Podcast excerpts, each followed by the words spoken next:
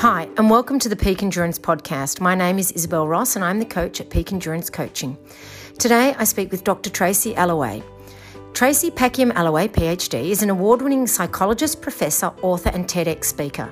She has published 13 books and over 100 scientific articles on the brain and memory. She is an associate editor for the Journal of Applied Cognitive Psychology and the Journal of Educational and Developmental Psychologist, and is on the editorial advisory board for the Journal of Research in Reading. Her research is in the top 10 cited list by Scopus and cited over a thousand times. She blogs for Psychology Today and Huffington Post. In our conversation today, we discuss the themes of how do we find the motivation to train when there are no races? How do we deal with the uncertainty of these times when we don't know what the future holds? How do we plan for the future when we don't even know how long we'll be in lockdown? We're currently in stage three lockdown. How do we deal with getting through the day, let alone the week and the month? What are some of the other things that we can do to um, focus on the positives? I do also apologise in advance. There was a bit of a technical issue at the start. You can't hear Tracy as she describes some of her background.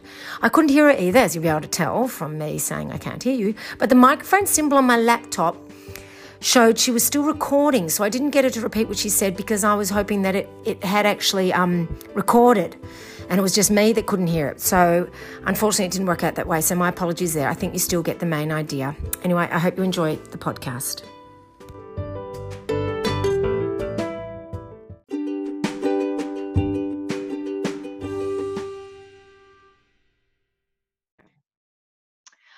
Hi, and welcome to the Peak Endurance Podcast, Dr. Alloway. Thanks for joining me today. Hi, thanks so much for having me. So, um, I've told my listeners a little bit about you, um, but maybe you should just give us a bit of a background, maybe, of how you got into um, psychology and, or, you know, where your interest in that lies and, and that sort of thing. Sure. Um, so, I received my PhD in psychology from the University of Edinburgh in the UK. And really, one of the big areas of my research interest at the time was um, I was um, leading several government funded projects to understand uh, part of the brain called the prefrontal cortex and working memory. And working memory is our active memory. You can think of it as the memory that we use when we're putting two pieces of information together. And I became interested in the role of working memory first in education. And then as my research program grew, my interest also expanded. Sorry, I think we've lost you.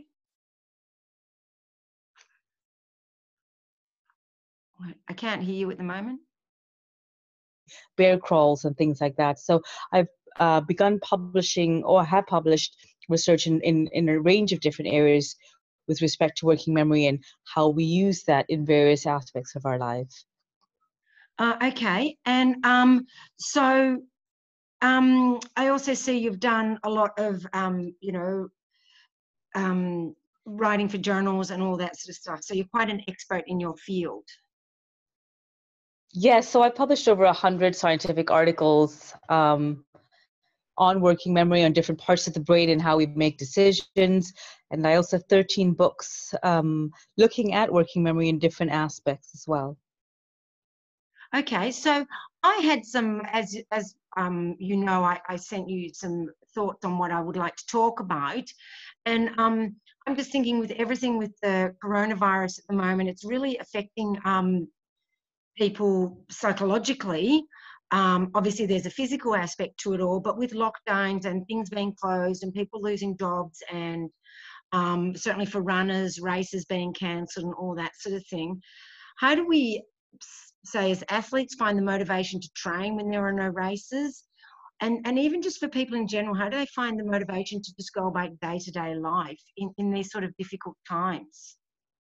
Yeah, that's a great question. And I have two tips for your um, listeners, Isabel. The first I would suggest is really drawing from a lot of the published research on motivation. And oftentimes, when we have a big goal, it's very hard to actually accomplish that, even out with the situation. So, let's say someone um, is a runner but maybe wants to uh, amp up their goals and do a half marathon where they typically do 5ks and so on. So that can be very difficult sometimes to find motivation. And so one of the big tips that we know from research is to actually start with a very simple action. So when you wake up and you're getting ready for that day put on your running shoes instead of just wearing you know flip flops or sandals or some other kind of shoe. Research has found that by putting on running shoes we are far more likely to actually go for a run, even if it's a short run, than if we were wearing a different kind of shoe. So there's something in our brain that cues us every time we see, we look down, we see, oh, I have running shoes on. I guess I'll go for a run. So that would be my first step. Is that even in these times, um, I know uh, I'm in Florida, as you might have mentioned to your listeners what we've just had a stay at home mandate, but essential activities such as walking, exercise with social distancing being observed is still uh, allowed. And so running is certainly an activity that we can still participate in and putting on our running shoes will make us far more likely to do that. So that's the first suggestion. The second suggestion draws from my own research, where I was interested in how we can increase motivation for someone who wants to start an exercise program. And we were looking at something called uh, physical self efficacy, which means how likely are we going to stick to the goal that we've set out? And we found that the biggest motivating factor for our uh, users was if they focused on a positive or even negative emotion while they were right after they were exercising. So after they exercised if we ask them how how good did that feel? Um, was that helpful in helping you take away some of the stress some of the anxiety that you're feeling right now? We found that the more they focused on the emotion associated with the activity the more likely they were to say yes i'm going to stick with this exercise program. Much more so than hey i you know i, I want this summer goal i want to be healthier especially now when it's very difficult to envision what things might look like a month from now two months from now. Having that as your motivator could be a lot more tricky because we simply don't know what to expect. But if you focus on the emotion immediately after that exercise that's that immediate gratification that you're focusing yeah. on and you're far more likely to then exercise the next day and the next day and so on. I like that. That really makes sense. And I, I do know that a lot of runners find that it makes them feel better in that moment. So that is something really positive to focus on. It is. And, you know, just another takeaway for your running community as well. A lot of the research shows that for uh, moderate levels, mild to moderate levels of clinical depression, running was found to be as effective as medication. Now, not for severe cases, but certainly mm. for more mild uh, clinical levels of depression. So, going for run, especially when we're starting to feel the potential negative effects of social distancing and social isolation, running can be a great way to keep some of those negative feelings at bay. Yeah, yeah, that sounds fair enough. And um, how do we just in general deal with the uncertainty of these times? Like, regardless of running, um, how do we deal with just like people who've lost their jobs and um, are struggling with, you know, everyday things? How do we deal with that? And that is tricky because obviously losing your job is a lot um, more complex of a situation compared to you know not being able to see your friends for dinner on a friday evening.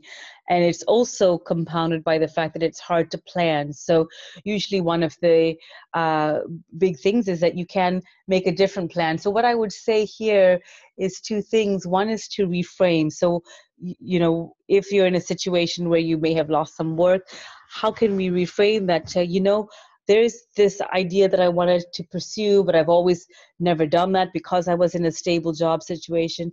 Now here's a chance that I can be a little entrepreneurial, be a little creative. So it's important to try to reframe the situation or or even, you know, reframe you know, I've been wanting to spend more time with my family and now I get a mm. chance to do that a bit more. How can I make this a positive experience? So, as much as possible, try to reframe that.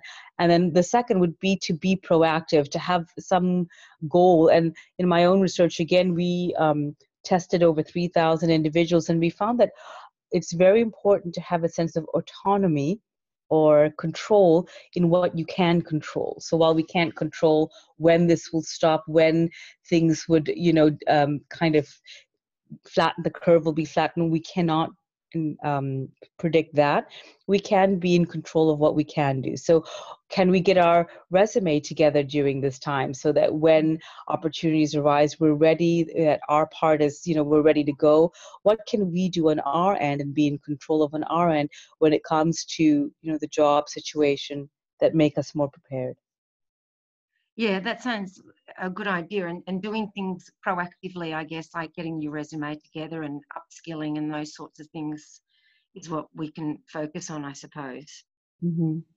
How do people deal with the um, social isolation that we are going through now? And and do you see yourself like that it might have more far-reaching repercussions in that it might become habitual for people?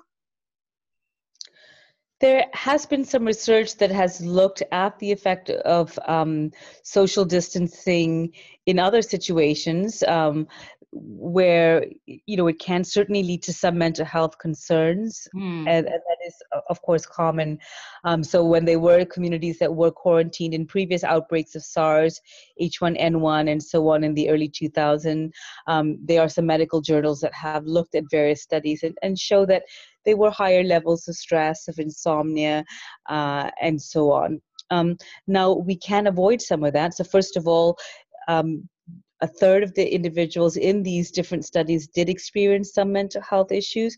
But of course, that meant two thirds of us were able to create a buffer system to protect ourselves during times like quarantine and social distancing. So, a few tips for your listeners.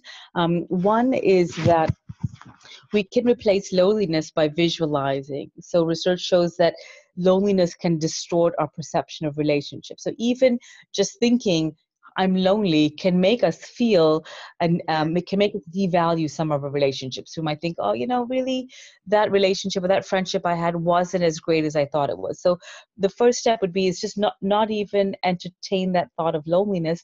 And when you do feel that, replace it with immediately thinking of an event, a social event that you shared with those individuals that you really enjoyed. So maybe you have a coffee morning. Go ahead and visualize that, you know, being there, remembering the times you had there to kind of replace that um, moment where you may start to begin to devalue those relationships.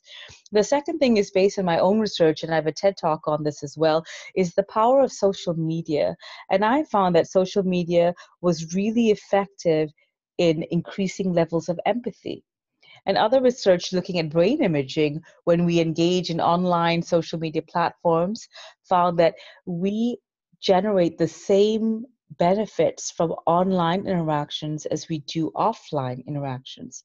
So there's a real power to you know having a zoom video conversation having a facetime video even actively engaging on social media by leaving a comment on someone's instagram or facebook page. All those are really great and easy ways to feel connected with your community. And I know a lot of people are working out using Zoom. So they have virtual classes where you can still do a little workout. And, you know, I, I've seen friends do it with a simple a CrossFit workout at home where they're doing, you know, a little home circuit and they're sharing that with other friends via Zoom video. And there's there's great power. The power to that can't be underestimated because there's a lot of research to show that we're getting the same um, social benefits of feeling connected just by seeing other people. Yeah, they're doing the same thing I'm doing. We're working yeah. out together. Yeah, yeah, that's fair enough. And and do you think that there is the capacity for it to become like with the social distancing of of um, steering clear of people that you see like physically of that becoming a, an habitual thing for people or not?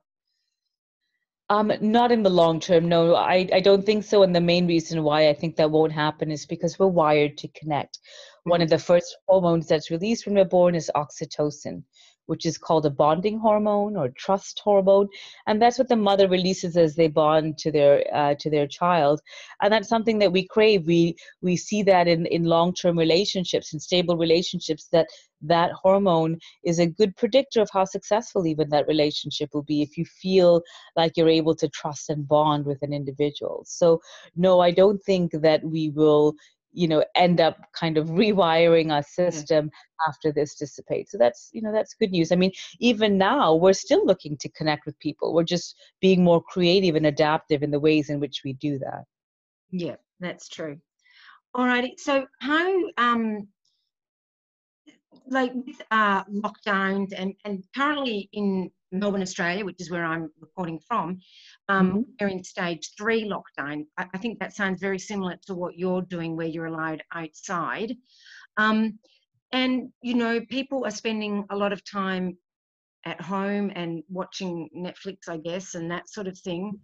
What should people be doing to keep themselves sort of, um, I don't know, uh, focused on on him, you know, not just becoming a couch potato and, and just sitting there getting like, you know, but actually getting productively through through a day.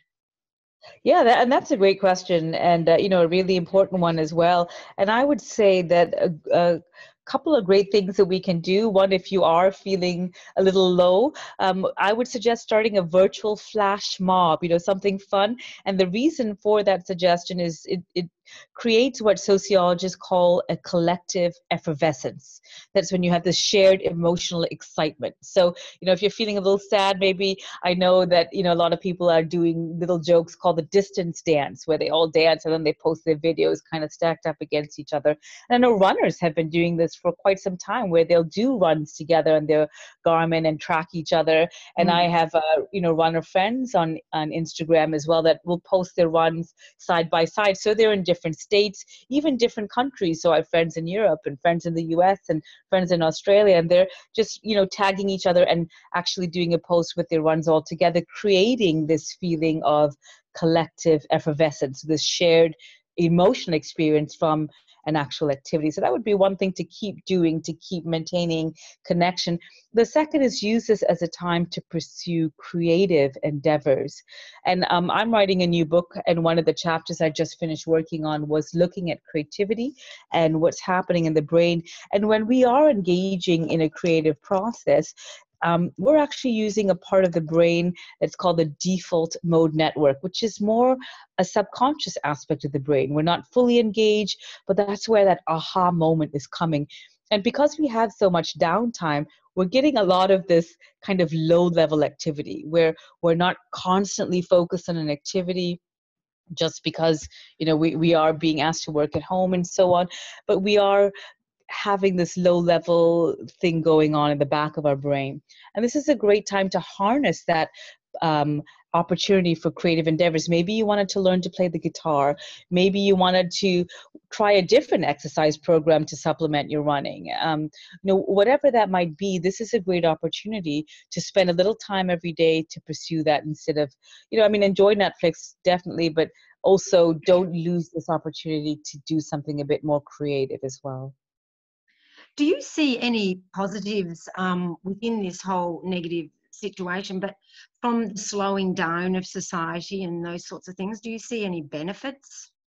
for people and i think this is yeah and i think this is where you know we talked about a bit earlier the idea of reframing can be really critical and then i think it's really great to start each day or end each day with a um and a point of gratitude and there's a lot of research to show the power of gratitude. So i think the more we articulate gratitude for what we have the easier it is to reframe and think of what can be positive in the situation. So for example we could say you know what? I don't usually have this much time to facetime my parents who live in a different state but because I'm home more often, I've been spending every day at six o'clock calling them on FaceTime, finding out how their day was. And that's a real positive.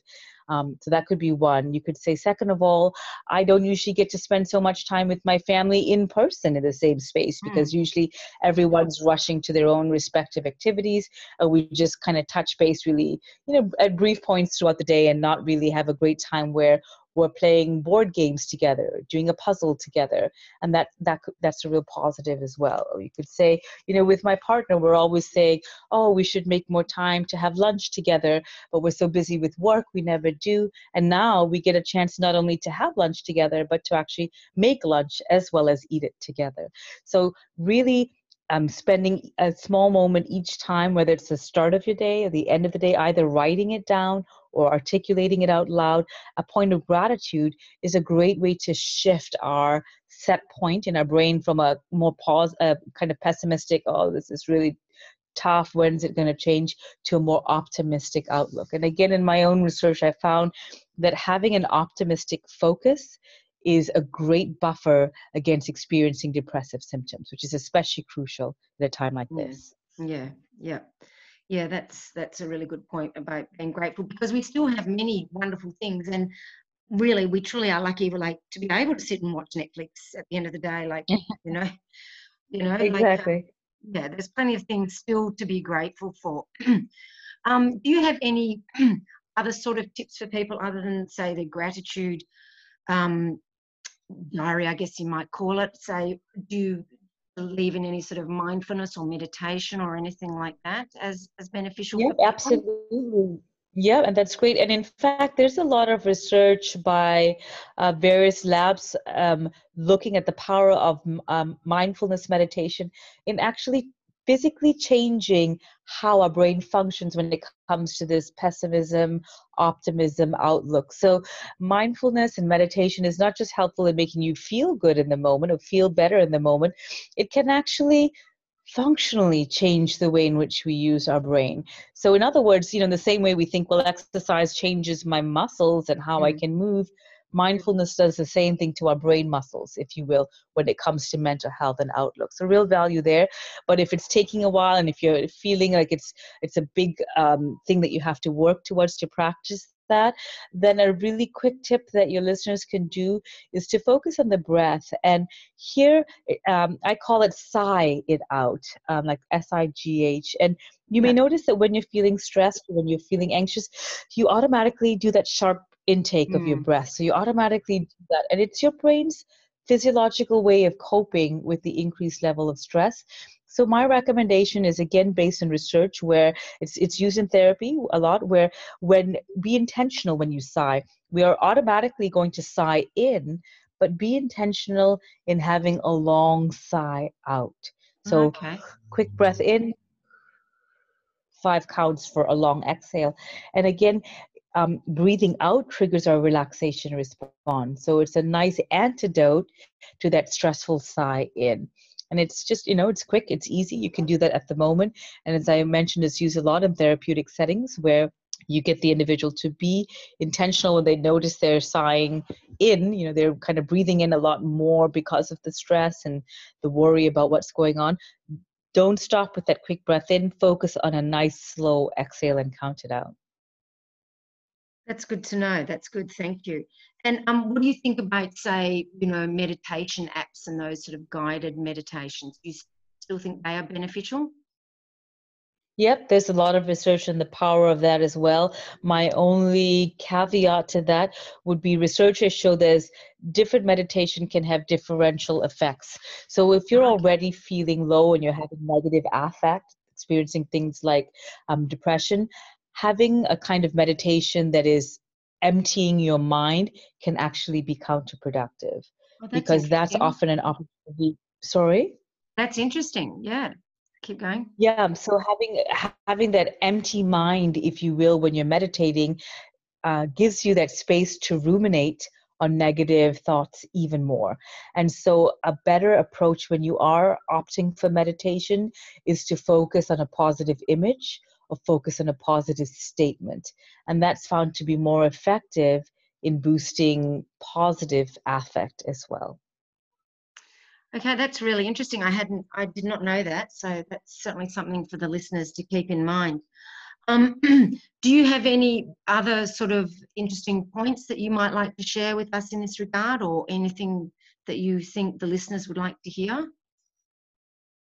Yeah, so there couple things you know uh, great again research tried and true ways to feel better to boost good feelings if you will especially during these times. We could all uh, use a little feel good yeah. uh, sprinkle on us. Um, there are two things to do. One is to give a gift. And i know that you know amazon's purchases have skyrocketed during this time but instead of buying things for you, take a moment to buy something and mail it to someone else. So there's a lot of research to show that giving a gift really boosts a lot of positive uh, emotions as well, positive uh, hormones, and also things like oxytocin, like we just talked about a bit earlier, that trust hormone tends to be elevated. So giving a gift is a great way to feel good and also shift the focus away from how you know we may be feeling at the moment and and do something uh, generous for someone else. Um, a second tip, if you are an animal lover, or if you are a pet owner, petting your dog um, also boosts our oxytocin levels. It's a great way to feel good right away. Um, a third thing that you can do if you don't own a dog and you feeling a little like Scrooge and don't want to give a little bit right now, well, expressive writing is also a good way to reduce stress and it can actually have a beneficial effect on our immune system because it lowers our cortisol which is our stress hormone levels so a few things one something you can do for other people uh, petting a dog. If you are a dog owner be sure to give them lots of cuddles that'll boost your oxytocin. And third um, writing expressive writing to reduce your stress level. What what is expressive writing? Is that like writing your feelings out is that what you mean? Yeah it could be exactly expressing how you feel using you know words. So instead of just saying today i did this uh, worked with the kids spent time with family actually express your feelings a lot more um, and there are lots of guides online even if you know if we're talking about creativity again for how you could uh, write expressively in a in a helpful way but that may just be expressing gratitude. It could be expressing some of your emotions positive and negative. Um, it could be expressing your feelings for someone else. You could want to say hey i'm so grateful for your friendship you know and then even be concrete. You can say hey remember when we took this trip together? What a great time we had. Or remember when we went for dinner a few months ago? What a you know we had such a great time catching up. So you can combine uh, some of these things that we've been talking about today with expressing feelings, uh, positive emotions that you've shared with other people, and use that as a method to connect as well. Oh, that's great. Excellent. Well, thank you very much for all of those tips, and I'm sure the listeners will find that very helpful. Um, where can the listeners follow you online? I know you're on Instagram and Facebook. Yep, that's right. So my uh, Instagram handle and my Facebook page is uh, Dr. Tracy Alloway. That's Dr. Tracy Alloway, and my website has lots of great resources. That's tracyalloway.com. Uh, that's T R A C Y and then Alloway is A L L O W A Y dot com. Uh, lots of resources, links to my books on Amazon, which you can give as a gift for a friend, um, and lots of actually research articles as well on there that you they're all clickable links. So if your listeners are interested in reading a bit more about my research, I have a lot of videos as well from my TV clips. My TED talk is on there. So hopefully it'll be a, a source of uh, encouragement for your listeners as well. Yeah, for sure. And well, I mean, a lot of them will have a lot more time now, so I'm sure that they'll be able to spend some of that time looking into that because it really will be a positive influence um, and I think something really positive to do. So thank you so much. We really appreciate you sharing your great knowledge with us and um, I appreciate your time. Thank you so much for having me on your podcast. No worries. Thank you very much. Goodbye. Thank you.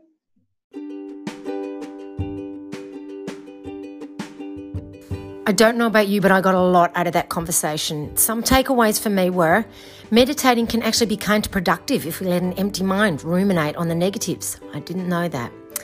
We need to focus on the many positives that still exist in our lives. And believe you me, there are still many, although to be honest, sometimes it truly doesn't feel like it, but there are.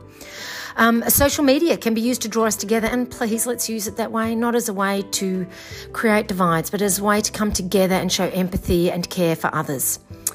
And that also focusing on the feeling of a run can be a motivator as much as planning for a race. What were your takeaways? Please don't forget to get on over to Apple Podcast to rate and review. It really does help me to get more high profile guests on the podcast. Thanks in advance for your support. I truly do appreciate it. As I always say, I know it feels like things will never return to normal, but it will eventually. Fingers crossed. And before you know it, races will start up again. You don't want to be behind the eight ball and have to work on your base from scratch. A well planned program will ensure you're fit, strong, and ready to get into the race season. I heard a great quote on a podcast recently that sums up my philosophy for training. Sow, while the others aren't, and you shall reap while the others can't. And this is so true. You don't want to be scrambling to get your fitness back and risk overtraining and injury when you can work on all of that now and just need to um, sharpen up for a race. So, if you are interested in coaching, email me at isabel at peakendurancecoaching.com.au and we can work together to help you reach your goals no matter what they are. They could be a virtual race, they could be um, an FKT, that could be running a course that you normally do faster than you ever have before or feeling better than you ever have before. There are so many different goals that are around that doesn't have to involve a race. So have a think about it and get on to me if you would like some coaching. Have a great week. Stay safe, stay fit, look after your loved ones, and remember we are all in this together.